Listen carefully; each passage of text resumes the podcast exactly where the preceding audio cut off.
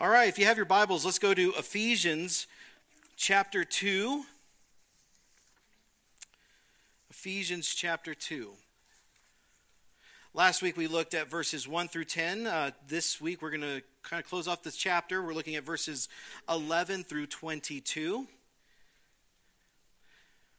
Continuing in this amazing letter written by the Apostle Paul to a church in the city of Ephesus around 61 AD. Um, and most likely the, the letter circulated around that area as well, which is in now modern day Turkey. But it's, a, it's an incredible letter. It's, it's a short, I mean, in your Bibles, it's divided into six chapters. You could read it in one sitting, less than a half hour, but it is chock full of amazing truth. Amen? I mean, we've already been going through this series for a number of weeks, and we are just barely closing off chapter two just to show you how much information is going on here. And it's great, amazing information. And one of the key focuses of this letter is the believer's identity in Christ, which is very appropriate because Paul is writing this letter to individuals who, apart from Christ, grew up uh, rooted, deeply rooted in paganism, in magical practices and sorcery, and following the, the worldview of first century Rome.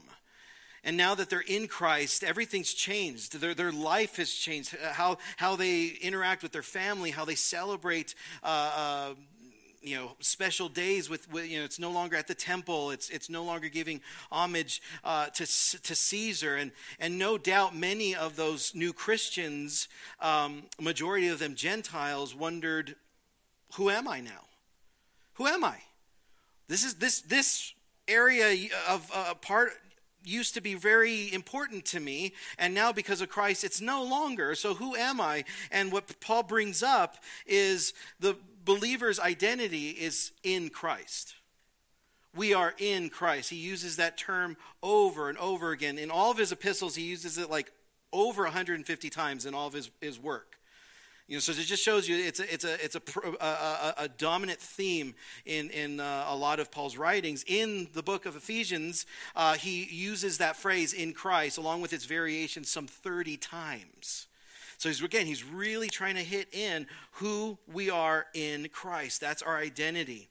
And as we examine this letter in chapter 1, verses 1 to 2, we found out that if we are in Christ, if we are a follower of Jesus, we are saints.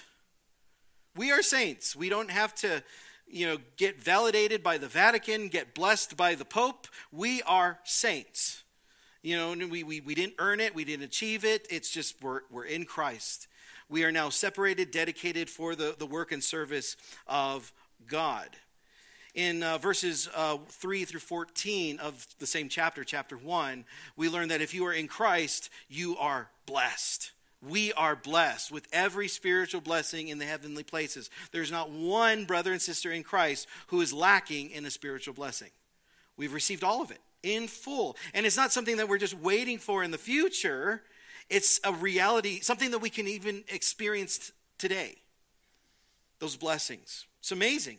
In, uh, last week we looked at chapter 2, verses 1 through 10. And we found out if we're in Christ, we are saved. We have been saved by God.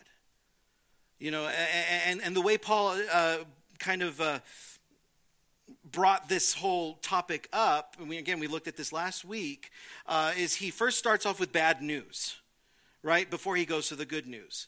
And there's a purpose for that, because in order for good news to be good, it has to trump the bad, right? There's got to be some bad news. And depending on how significant that bad news is, determines how significant that good news is. And what Paul brings up is really, really bad, right? He just starts off right at the beginning. Apart from Christ, this is how you, who you, and he's talking to the whole church. He's saying, You were dead in your trespasses and sins. It's like, whoo. Didn't, he didn't beat into, you know, let me try to make you feel better before I lower the boom. No, he just lowered the boom. You were dead in your trespasses and sins, spiritually dead. You were separated from God, the source of life, the source of eternal life. It wasn't just occasionally, no, that's who you were. We were, apart from Christ, spiritually dead in the trespasses and sins. And what were we, who were we following? Well, we were following the, the, the influencing power of this world, of Satan, of the flesh, and we were by nature children of wrath just like everybody else. I mean, that's yuck, right? Bad news. But then all of a sudden, Paul changes tunes. In verse 4, he says, But God, being rich in mercy because of the love with, to which he loved us, made us alive together with him. And then later on, he goes to that really fa- uh, uh, uh, famous passage that if you grew up in the church, you probably even memorized. Um, by grace, you have been saved. By grace. Grace is favor that is unmerited, undeserved. You know, uh, uh, uh, you, we didn't achieve it, it's been bestowed on us by loving, merciful, amazing God. It says, By grace we have been saved through faith, by putting our trust in Christ. He says, And this is not of your own doing, it is a gift. Salvation is a gift, a free gift, not a result of works so that no one could boast. We don't bring anything to the table when, we, when it comes to salvation. Christ has done it all for us. And when we come to our passage this morning, Paul begins in verse 11 of chapter 2. He begins with the word therefore, which is in the Greek is the, the word dio, which means for this reason or so then. In other words, what Paul's saying is in light of what we've just gone through, in light of this amazing truth, particularly chapter 2, verses 1 through 10 about salvation. He says, in light of all this, he gives the first command of the entire letter. There hasn't been any command yet, but here's the first command. The command he gives is remember. Remember. And it's not just to be remember occasionally. No, this is something that is to be continuous. We are to continually exercise our memory, continually call to mind. And what Paul's going to get at is what we need. What, what, what needs to happen is uh, people, he's going to uh, focus in on, on, on a group in the church. He says, You need to constantly, continually remember where you came from. You need to remember where you came from. Now, again, he's, he's, he's not, uh, in verses uh, uh, 1 through 10, he's kind of focusing in on the church in general. Here, verses 11 through 22, he's, he's focusing in on a group inside the church, the Gentiles. And he's saying, You Gentiles need to continually remember where you came from. And the language that Paul's using there, that word remember, harkens back to the Old Testament, where the prophets would plead with Israel to remember the works of God in their life. Moses would say, Israel, remember, at one time you were slaves in Egypt, but God brought you out, rescued you. The prophets would say, you know, uh, Israel, remember where you came from. You came from nothing, but God gave, brought you into the promised land. You know, God defeated the armies for you. Like, look where you came from. Look what God has done. Isn't that amazing? It was in Israel's continually remembering uh, uh, the works of God in their lives that encouraged them and inspired them to obedience of Yahweh. But when Israel forgot or chose not to remember, places like Psalm 78 or Psalms 106, it talks about how the people of Israel fell into disobedience because they weren't remembering. You're not remembering where you came from, what God has done for you. So Paul's kind of taking up this, this same language here, and he's saying, you, you, you Gentiles, remember, continually remember. He says, therefore, remember that formerly you, the Gentiles in the flesh, again, he's focusing on a particular group here in the, in the church, the Gentiles, which that was probably majority of the members of that church.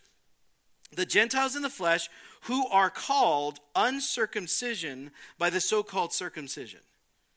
Well, even though he's focusing in on one group uh, here, the, the, Gentiles, he's also bringing another group in, the Jews.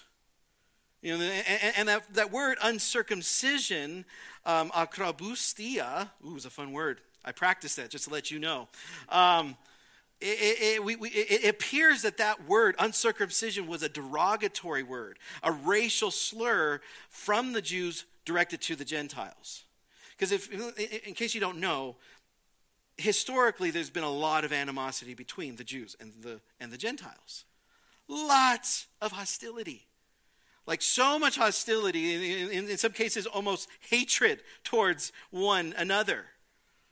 Uh, we, we have some uh, uh, rabbinical writings. From, I think the first or second century. I, am trying to remember. I don't. But um, it said it is not well. It is not good for a Jew to come to the aid of a Gentile mother who's having trouble giving birth. Like, you know, she's in labor, she's having trouble, the baby's in distress, the mother's in distress. Uh, the, the, the writing was, is, it is not good for a Jew to aid, to help that Gentile mother. Because what you'd be doing is just bringing in another Gentile into the world. You don't want to do that. In fact, this other writing said that God in, created the Gentiles to use as kindling in the fires of hell.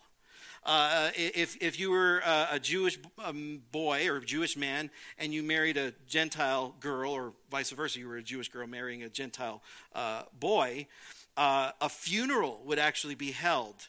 Uh, basically, you were declared dead. And just again, just shows you the just a little bit, a little taste of the kind of animosity that was between the Jews and the Gentiles. The Jews did not like, hated the Gentiles. The Gentiles did not like, hated the Jews. But now, these Jews and Gentiles are in Christ. Now they're sitting in the same church. How do we fix this? How do we fix this? Now, this, again, just shows you God's word. It's, you know, God is an eternal God, and his word is eternal. It is always, and therefore it's always timely. It's always going to be relevant. And what was going on here in this church, we can definitely see what's going on in our world today. Uh, today, uh, it's, it's been brought up as uh, you may have heard it social justice. It was an, it's now a movement, but it started kind of as an ideology um, that took root in American soil around the 1940s. It, it really started catching some you know momentum around after World War II, and you know started growing, and then back boom right in 1960 it exploded and started developing, maturing. Now it's at the forefront of everything. Just social justice. You just see it all over. Now, at face value, when you hear about social justice, it it doesn't seem bad. It seems like a good thing, right? Because justice, justice is a biblical thing, it's a biblical term. You know, uh, in uh, Micah, uh, you know, the, the, the word of the Lord comes to Israel, says, you know, what does the Lord uh, require of you? That you give more sacrifices and more offerings? He said, no, that you do justice. Love mercy and kindness, walk humbly with your God. God demands justice. Why? Because God is just, right? God is just. Now, what is justice? A very simple definition it would be what is right. That is justice. Or to do what is right. But here's the problem who defines what is right? See, that's where the problem goes in between Christianity and social justice.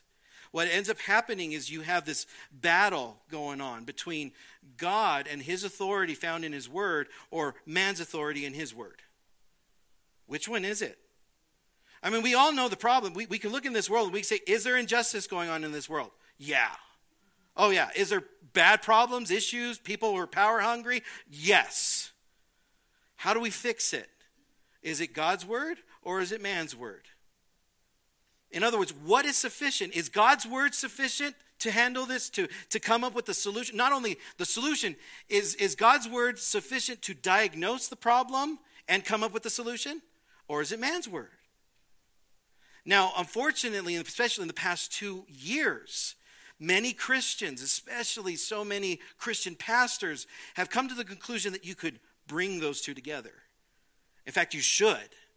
You should bring them together because you know they, they work as a you know in a symbiotic relationship. They balance each other out. They help you understand really what's going on in society and therefore point us to a good solution to the issues in our in our world you know, in other words, God's word is yes, it's authoritative, it's good, but it needs to be supplemented by all these other things. It's almost as if we need to add more books to the Bible.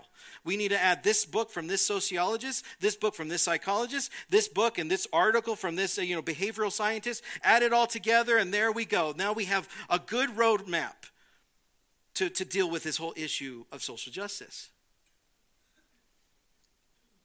Again, what's sufficient. Is God's word sufficient or is man's word sufficient? Now, when it comes to social justice and Christianity, we do not disagree in regards to injustices in this world. We recognize it. I mean, unless you're living under a rock or some, you know, bunker somewhere, you, you, you see it. I mean, I have personally, maybe some of you have personally experienced individuals who maybe have looked a little bit differently, different color skin, talked a little bit differently, be treated poorly by someone. Probably have seen that. I've seen it. I've seen it. My family, we've experienced it. So we, we, don't, we don't disagree in the fact that there is injustice, issues in this world. But when social justice comes to the, uh, the, the um, to diagnose what the problem, how this, what is the root of this problem, that's where we, we differ. You see, social justice will say the problem, where this is arising, is the system or the systems that have been created. That's why use the, the, they'll use the, the, the word, the terminology, systemic systemic injustice, systemic racism. It has to do, that's where the problem is. It's in the systems that have been created. It's, it's, it's the systems of privilege, of power, of those who are op- uh, oppressive, oppressing the, the ones who are not power, you know, powerful. To give you an example, because of the color of my skin, because of the way I talk, because possibly even the way my, my, my education, I would be classified in a group with the title privileged. I'm, I come from a privileged group, part of a privileged system that's all about keeping me in privilege, keeping me in power, keeping me oppressive to those who are minorities. Again, it's the systems. The systems are the issue. So then, what is the solution? Destroy all the systems. They're all bad. They're all bad. That's where we get the word critical, critical theory, critical race theory. The idea of critical is dismantle. Guess what? That's that mentality is satanic. That mentality is satanic. You see, God is the one who creates. Satan wants to destroy. You know, and, and that's what critical theory is all about. It's critical is just, oh, let's be critical about everything. It's the systems, they're horrible. They're, we just need to basically lodge a bomb in there, blow it all up, bring everything ground to ground zero, and then build it up to the way we want it. Which, by the way, many of these social justice experts don't even know what that future looks like. Critics of social justice will say, wait a minute, um, if you destroy all the systems, wouldn't that create anarchy? Their response, well, the ends justify the means. We just need to get this fixed. Whatever it means, let's just get dismantle it. And then everything will be great. But for Christians, biblical Christians, we look at the injustices. Yeah, we see it. We see it. We see it. Ukraine. We see it in other countries, dictators, all that. We see that everywhere, even in our uh, country today. We see issues. But what is the root problem? Social justice says systems. The Bible says sin. That's the problem. Not the systems, it's sin. That is where the problems originate. So then, what is the solution? Destroy the systems. You know, redistribute the power and, and, and resources to all the minorities to you know, address the grievances. No. The solution is Jesus. And that's what Paul's going to get at here. Paul's going to say, this issue in the church of two groups, Jews and Gentiles, who are constantly at odds, historically, at odds with each other, hating each other. How do we fix this? Jesus comes in. So again, we have to ask ourselves is God's word sufficient to address this issue, if you want to call it racial reconciliation, whatever you want to call it, injustices? Is God's word sufficient? And I just want to read you a, a, a section of scripture. It's found in 2 Timothy chapter 3. We've, you've heard this. If you've been part of uh, Cascade Bible Church any number of years, this is almost like our theme verse here. But uh, verse 16 and 17 of 2 Timothy 3 says, All scripture is God inspired or God breathed. And what? Profitable. Profitable for showing us how to dismantle the systems and redistribute power? No. Profitable for teaching, for reproof, for correction, for training in righteousness so that the man of God may be equipped, having been thoroughly equipped for every good work. That's why we at Cascade Bible Church, we call ourselves a Bible church because we believe that this is the ultimate authority in our lives, should be the ultimate authority in our lives. It is sufficient to address every issue in society. It's like, well, wait a minute, it doesn't really tell me how to, you know, invest or which house to buy or where to live. Maybe it doesn't specifically address those things, but it gives you enough wisdom and insight to make those decisions. To live a life that is godly, to live a life that is pleasing to God, this book, this amazing book that we have at our fingertips right here. Some of you got to have access it on your phone. My goodness. What a spoiled group of people we are. We have access to God's amazing truth. And so Paul's going to address this, this issue. So uh, uh, Paul's going to first, the way Paul's going to address this, he's going to follow the similar pattern that he did in uh, verses 1 through 10 of chapter 2. He's going to start off with bad news, and then he's going to move to good news. And again, depending how significant the bad news is, determines the significance of the good news. And it is really bad. But he's going to be, again, focusing in on the Gentiles, this one group. Also, the Jews are going to be kind of lumped in there as well. But he says, therefore, remember. Verse 11, therefore, continually remember that formerly you, the Gentiles in the flesh, who are called uncircumcision by the so called circumcision. Now, circumcision biblically was a, a sign that you were part of the co- covenant community of God, that you were obedient to God. But the Jews kind of took it a little bit over and said it was a, it was a, it was a sign of their privilege, of, it was a sign that they were uh, better than everyone else. That's how they kind of viewed it. Oh, we are the circumcision. You, Gentiles, are the uncircumcision. We're great. We're special. So, again, yes, there's animosity there, right? Someone ever told you, I'm better than you. Oh, does that make you feel like, oh, let's hug and kiss and kumbaya? It's like, no. I'm going to go for the ribs and then the kidneys and then, you know, you know, some of you are like, yep, I knew exactly where to hit and how to rupture the spleen. Um, but yeah, there's this animosity going. But it's really interesting. Paul, Paul adds this parenthetical phrase. He says, uh, who are called uncircumcision by the so called circumcision, which is performed in the flesh by human hands. Now we can all go, well, no, duh. How else would you want circumcision to be performed? By a robot? I mean, you know, if some crazy doctor said, hey, I'm here to take your baby to circumcise, we got this handy dandy robot run on Duracell batteries. It just keeps going and going and going.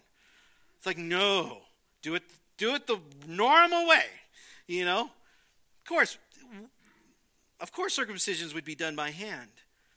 But if you were a Jew listening to this in the first century, you would have been very familiar with this word that Paul uses for this idea of performed by human hands. I'm not even going to re- pronounce it because I don't know how to pronounce it. But it's a word that's used in the Greek translation of the Old Testament known as the Septuagint. And it's, it's, it's used in reference to the Israelites who are disobeying God by following after idols who are described as things made by human hands. So the idea there is just to show the insignificance of those idols. Israel, these idols that you follow, these idols that you worship, are insignificant, are nothing. Why? Because they're made by human hands. Guess what? He, Paul uses that same uh, uh, language to refer to the Jews. Listen, your circumcision is really nothing. It's done by hands. It's really not that significant as you are making it up to be. So he says, Remember, Gentiles. Again, the command there, number one on, on the outline command to remember their former situation. We would do well to, do, uh, to follow this as well. You know, it, it, it, helps us if we remember where we were from and what God has done. I mean, my goodness, that's, that's encouraging, that's inspiring. It gives us hope. You know, remembering your past isn't just, it's it meant to just weigh you down and make you full of shame. No, it's to say, wow, look at where I was. Look at what Christ has done in me, through me. Oh my goodness. Some of you have amazing testimonies. Some of you grew up, you know, maybe bad homes or whatever, and you lived in open rebellion. You did everything under the sun, and you would consider yourself an evil person. And then all of a sudden you came to Christ, and Christ did an amazing work in your life, and you're going, wow, look, look at where I was, and now look at where I'm at. Paul's kind of doing the same thing. Remember your past situation. And now, second, in verse, starting in verse uh, 12, he's going to list five characteristics of their former situation. Again, bad all bad. Verse 12, number one, he says that you were at the, that time separate from Christ. Well, we just went through that even last week, uh, uh, Ephesians 2, verses 1 to 10, that we are dead in our trespasses and sins. That we're cut off from God, who is the source of life, the source of eternal life. This word here for separate means that there's a great space separating us from Christ and that's a result of sin. Remember, we looked at uh, Isaiah says that our sins uh, separate us from having a relationship with God. Paul's saying that's that's who you were. It wasn't who you occasionally were. No, you were at this that time separate from Christ. You were at that time continually separate from Christ. Number two, he's talking about excluded from God's people. He says excluded from the commonwealth of Israel.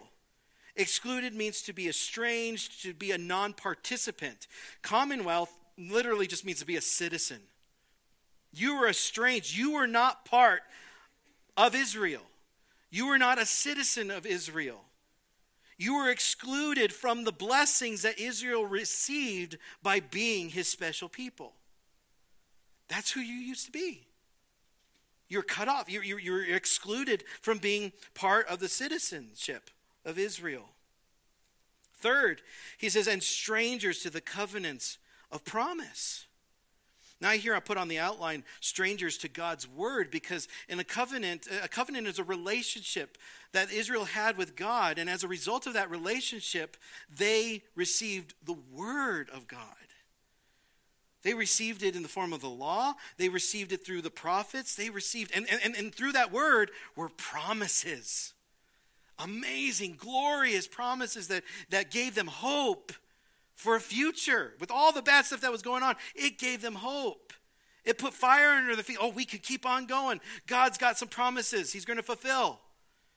Paul's saying, You Gentiles, which by extension is us, because unless you can really prove that you're from Abraham, Isaac, and Jacob, then you know you were Gentiles. We were separate from Christ because of our sins. We were excluded from the citizenship of, of Israel. We were strangers to the covenants of promises. We did not, we, we were never blessed with having the word of God preached to us, proclaimed to us. Fourth, having no hope literally possessing no hope. I mean, what does this world? Um, one, one, um, one of my professors was a, a, history teacher, great man who, who loved Jesus, but uh, we were going through World War One, World War Two, and he, he was, made a comment saying, you, you want to destroy a people, take away their hope. If you really want to destroy someone, take away their hope. It's that hope that keeps them going. You know, it's, it's that light at the end of the tunnel, as they sometimes call it. But here, Paul's saying, You Gentiles, you did not have any hope. No, none. Zip. Having no hope. And then finally, number five, and without God in the world.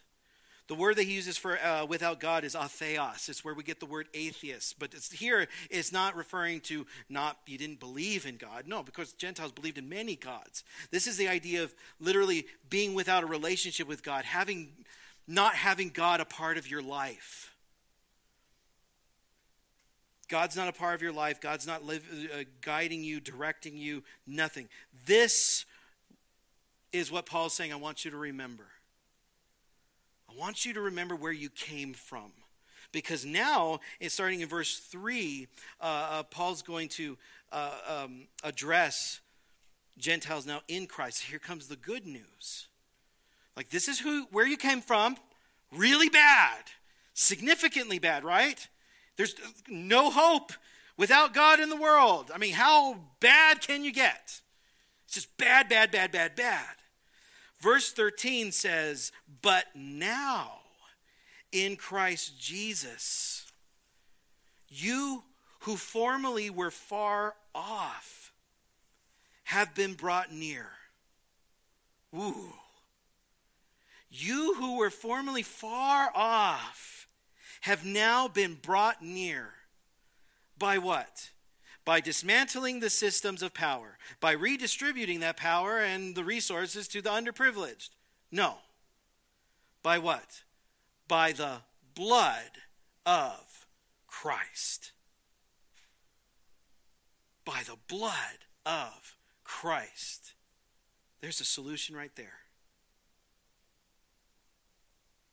And th- this is what's so been so tra- tragic the last couple years in seeing many, many pastors, many pastors, pastors that I, I, I used to follow um, for a number of years.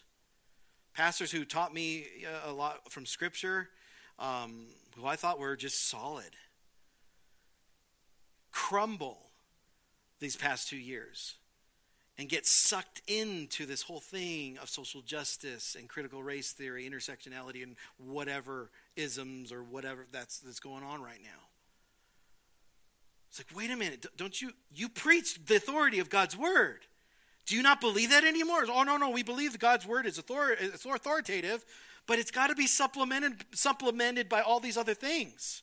I mean, we take vitamins, we take supplements. The Bible needs it too. It's like, are you kidding me? It's like, well, you, God's word isn't ultimate. Basically, what without them saying it, they're saying God's word is not sufficient enough to address this issue or these issues in this world.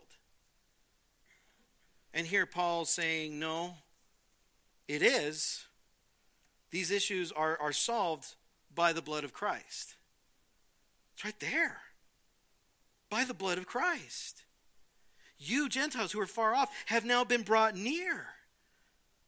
By what? A system, a program? No, by the blood of Christ. So now the Gentiles have been brought near.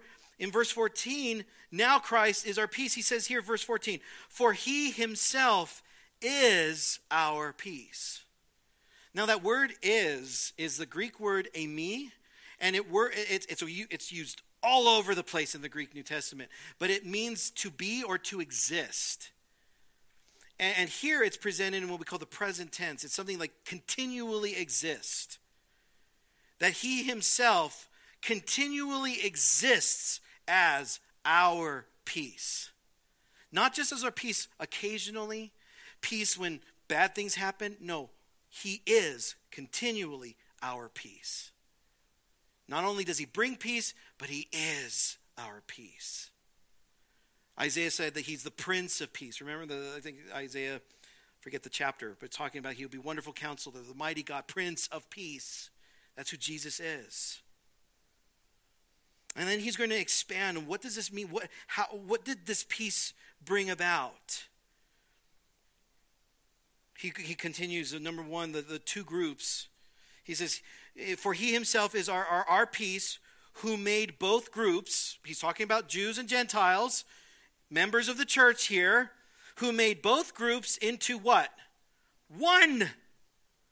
And broke down, literally tore down, destroyed, dissolved the barrier of the dividing wall by abolishing in his flesh the enmity, the hostility, the hatred.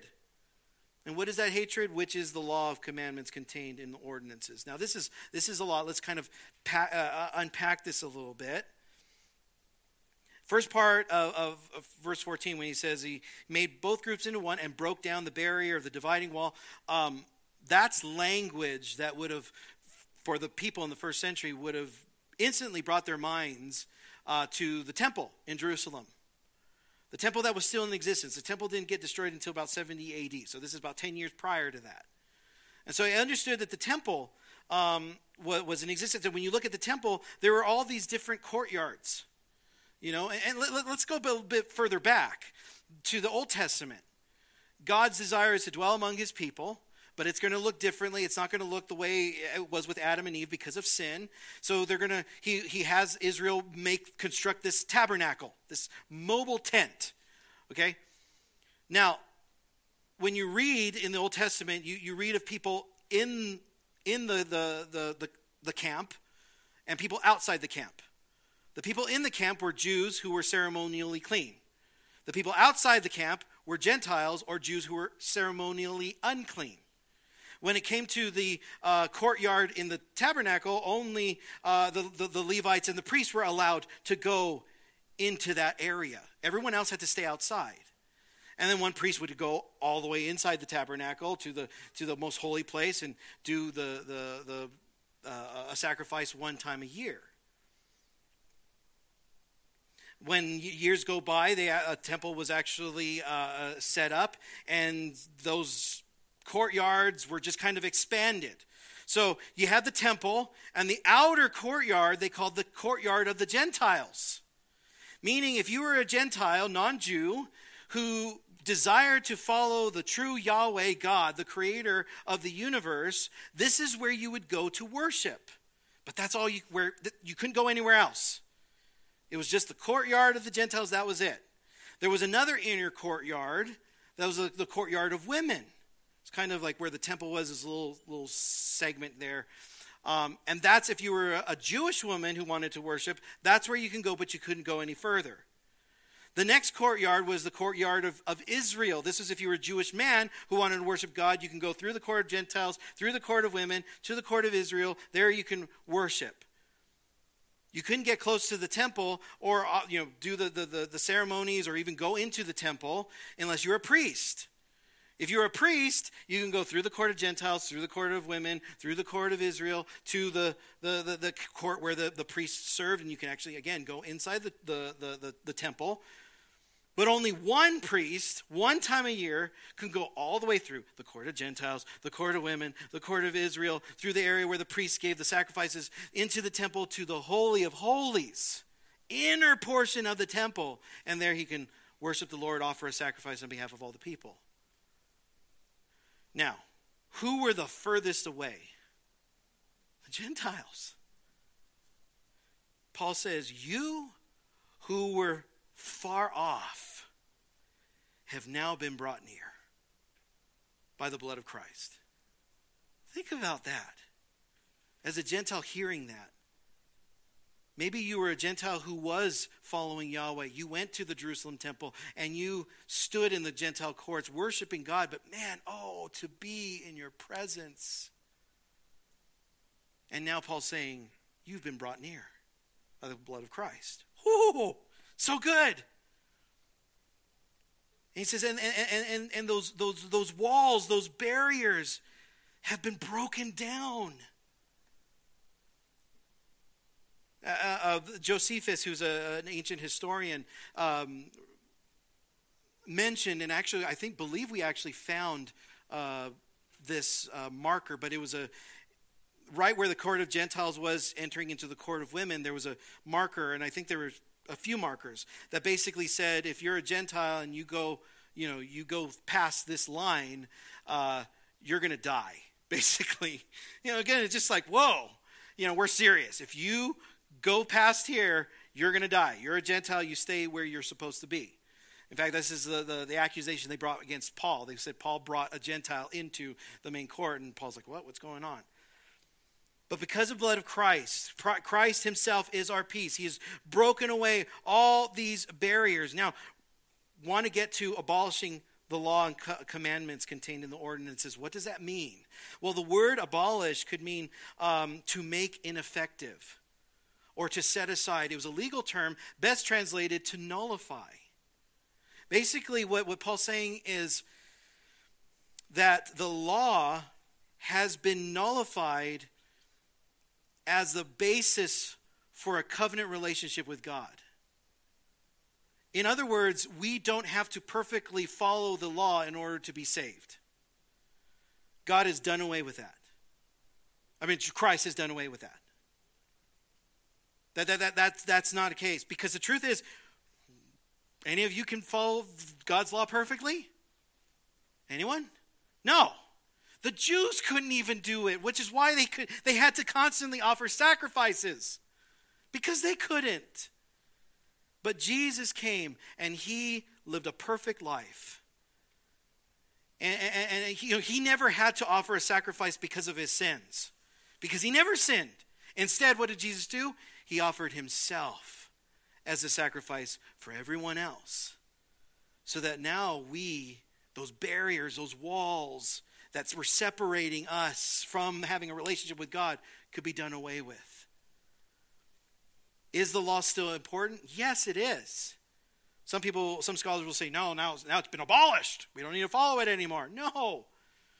The basis of our salvation is no longer uh, uh, dependent on if we follow the law perfectly, because we can't.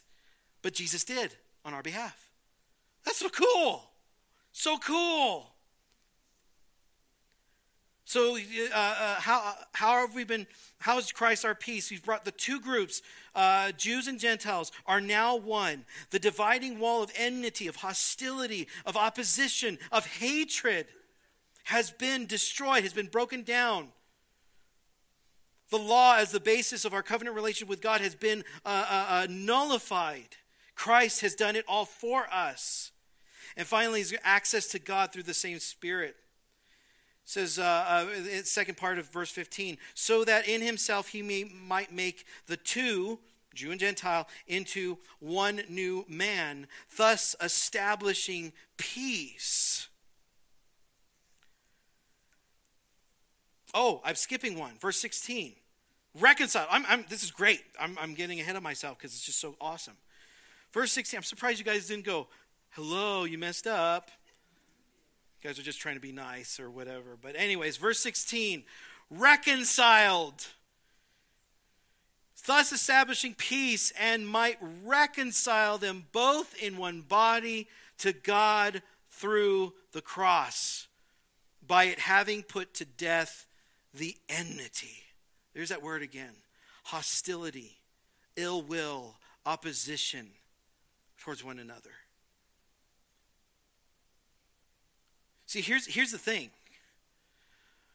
When it comes to reconciliation, we don't have to make reconciliation.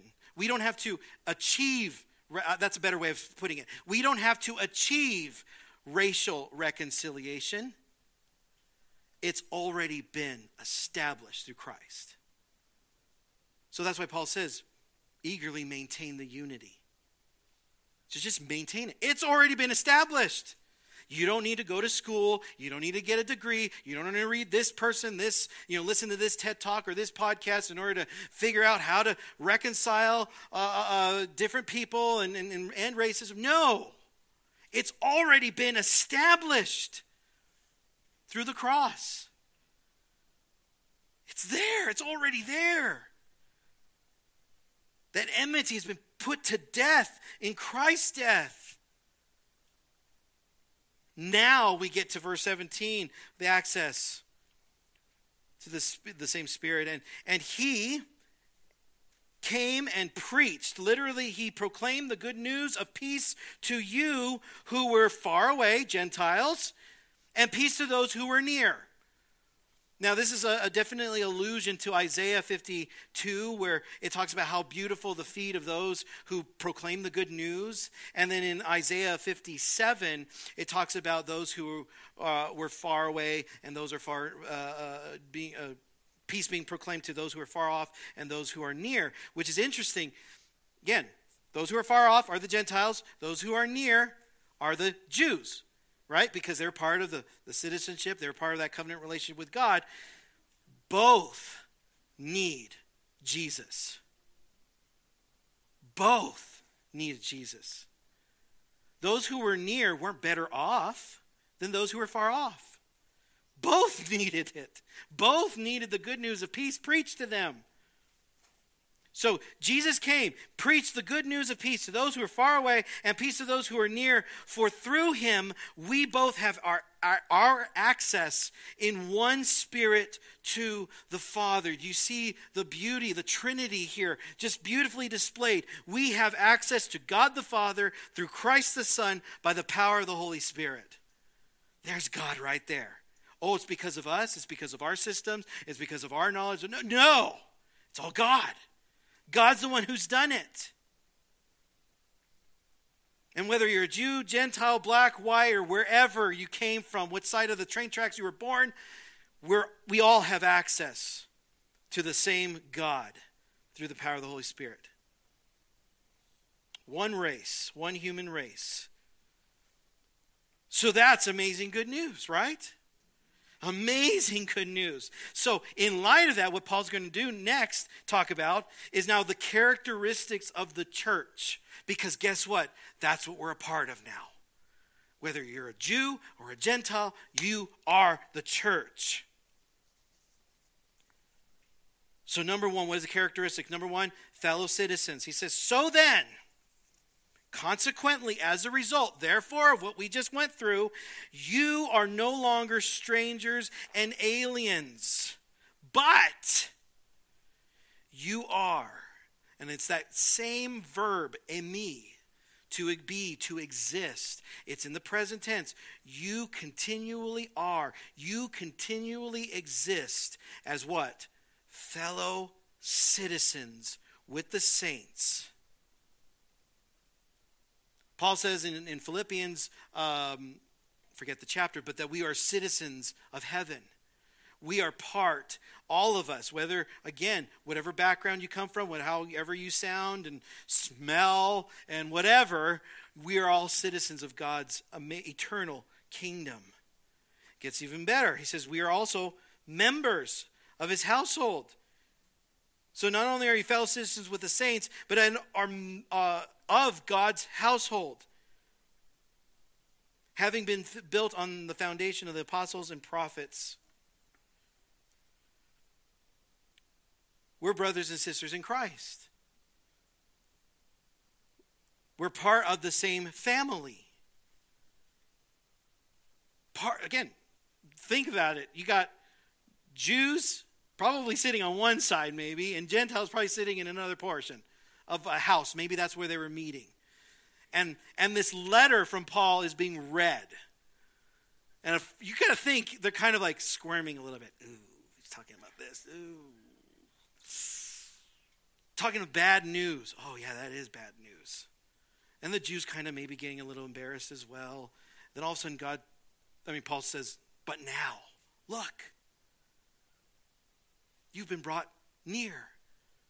You, you are citizens with the saints. You're all part of the kingdom of God. Not only that, you're all part of the same family, the same spiritual family. It's like, huh? Whoa. Having been built on the, on the foundation of the, uh, the apostles and prophets, verse 20, Christ Jesus himself being the cornerstone. Now, some people argue because this word could be uh, translated as a capstone.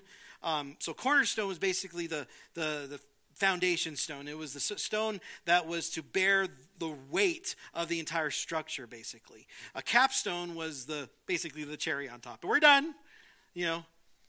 But this word here is used again in the Old Testament in the book of Isaiah, uh, chapter 28. It's a prophecy of, of, of, of, uh, of Jesus. And I'll just read it real quick to you. Isaiah 28, verse 16, if you want to look that up later on. Isaiah 28, verse 16 says, See, I lay a stone in Zion, a tested stone, a precious cornerstone for a sure foundation. The one who trusts will never be dismayed. That's who Jesus is. He is the foundation of our faith. He's the foundation of this thing called the church. But look at this, verse 21 in whom the whole building, and this is referring to us, okay? The whole building being fitted together, being closely joined together, is growing into a holy temple in the Lord. Now, that word for temple, there's some debate about it, but uh, most scholars would say it's referring to the inner portion of the temple in Jerusalem. The, the, the place where only the high priest could go one time a year. We're, this, this building, this church is growing into a, a holy temple in the Lord, in whom you also, you church, are being built together into a dwelling of God in the Spirit. So, like, whoa. Again, get the image of the, of the temple in Jerusalem court of Gentiles, court of women, court of Israel, the place where the, the priests served, and inside the temple, and then there's an inner portion of the temple which only one person had access to. That was the place where God's presence dwelt among his people. But now, because of Christ and through the power of the Holy Spirit, we are now a temple for God. That temple is no, more, no longer there. It's been destroyed, it's gone. There's no need for that temple. Why? Because you and I are the temple of the Holy Spirit. We are the temple of God right here, right now. And we are being built together, put together, fitted nicely together, each one of us having a part to play, a role to play in this amazing thing called the church family. We're being built up into a dwelling place. This is the idea of a, a place where God permanently dwells among his people. This is amazing stuff. Amazing truth, right? Amazing truth. So if we go back to what we start talked about earlier, we have an issue in our world. There's injustice. There's problems, right? We see it. We all see it. Whether you're a Christian or part of the social justice movement, we recognize there's injustices in this world But where does the problem lie? Social justice will say it's in the systems. The systems that are all about promoting the powerful over the powerless, the oppressors over the oppressed. The Bible says the problem is sin. Why? Because we're all dead in our trespasses and sin. Sin brings evil, sin brings wickedness, sin causes so much suffering. We're seeing it when you look on television what's going on in Ukraine. The sin of one evil man causing so much problems. The problem isn't systems, the problem is sin. So, what's the solution? Social justice will say deconstruct everything, redistrib- redistribute the power and the resources among the minorities. The Bible says the solution is Jesus. Jesus is our peace. He brings us peace with God, He brings us peace with each other as well.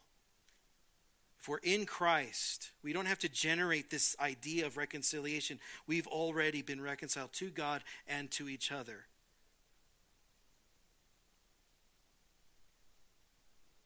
Since Jesus has established peace, since he has brought reconciliation, we are now one body, the church. And as the church, we are citizens of God's eternal kingdom.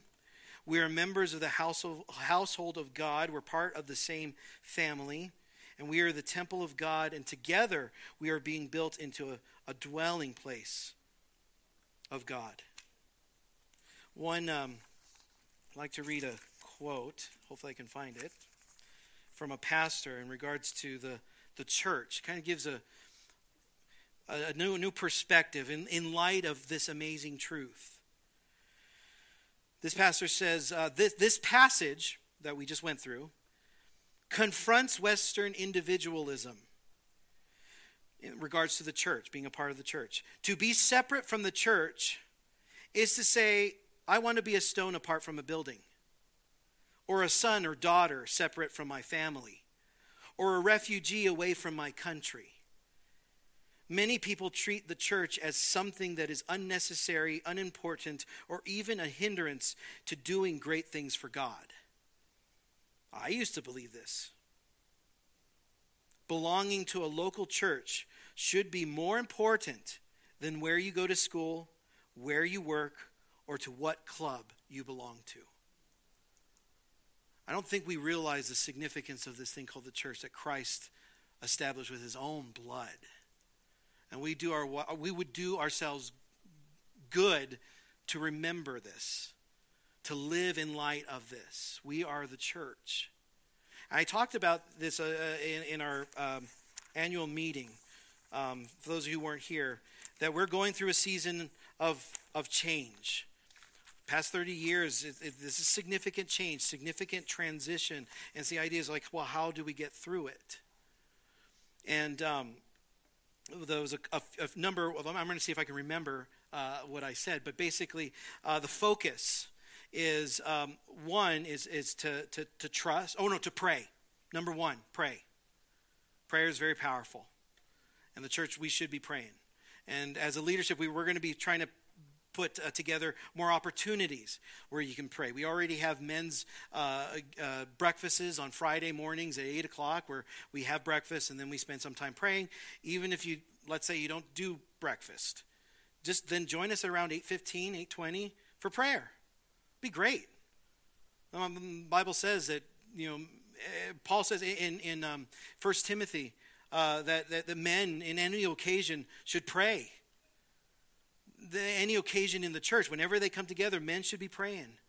And especially during this uh, intense season that we're going through, not only just as a world and as a, as a, as a country, but even as a, as a church, a local church, uh, we need to be praying. So uh, it was prayer, trust, you know, do, do not lean on your own understandings. We need to trust the Lord. Trust that God's in control, right? Uh, the, the third one was uh, love. We are called to love with not just, oh, I love you. It's agape love. It's a self-sacrifice, sac- self-sacrificial devotion. It's the kind of love that Christ uh, displayed to us when He died on the cross. And then uh, fourth was um, to serve. And that kind of wraps in what Paul's talking about here with the church that we're all part of the same, we're citizens of the same eternal kingdom, that uh, we're reconciled, that, that uh, uh, we're members of God's household. We're part of the same family. And, and I don't know about you, but it was a, it was a bad thing for my mom to, to work and make dinner and for us kids not to help clean up afterwards. I don't know how it was in your household, but it was in mine. Mom just made dinner. Whoever made dinner, someone's got to help put the food away and clean the dishes. You guys, we're part of the same a family. And, and, and it, it, the, the, the reality, it's not up to the pastors or the leaders to do all the cooking and the cleaning and the setup. Would you do that to your mom? Would you do that to your grandmother? For many churches, that's exactly what they do to their leaders. Many pastors don't make it past five years, three years, in fact. I think that's a new statistic. Why? So demanding. Why? Because the church isn't acting like the church. I come, I sit down, I eat what you prepared for me, and I'll critique what you prepared for me. Oh, you didn't season it well. You didn't present it before me the way I like it. And then I'm going to go, and then I'll come back again when you have something else that I really want, I like. That's not the church. If we believe that this that God's word is authoritative, then we believe what Paul's saying here about the church and it is magnificent, then we better live in light of it. Amen. Let's go ahead and pray. Father God, thank you so much for this this uh, word. Um, thank you, Holy Spirit, for guiding us and directing us into uh, the truth of this word. It's it's just amazing truth. It is. Uh, it is encouraging as well as challenging, Lord, because this is, this is not the norm in our society. Help us, Lord, to realize the significance of the church. That it doesn't matter how you look, which background you came from, how you talk, or whatever. We're all part of this amazing church, your body. You are the head. Guide us and direct us in the way you see fit, and may we work together in such a way that allows this body to grow and mature. Lord, this world right now is in chaos, it is in confusion, there's a lot of hatred going on, and they think they have the solution in the words of men, but the truth is the solution is found in Jesus. And so, just as Jesus came to preach the good news of peace, may we also be bold enough to proclaim the good news of peace in our world. To our friends, to our family, to our neighbors, to our coworkers, may we not take, uh, take this truth for granted, this good news for granted. Lord, we need you. In Jesus' name we pray. Amen.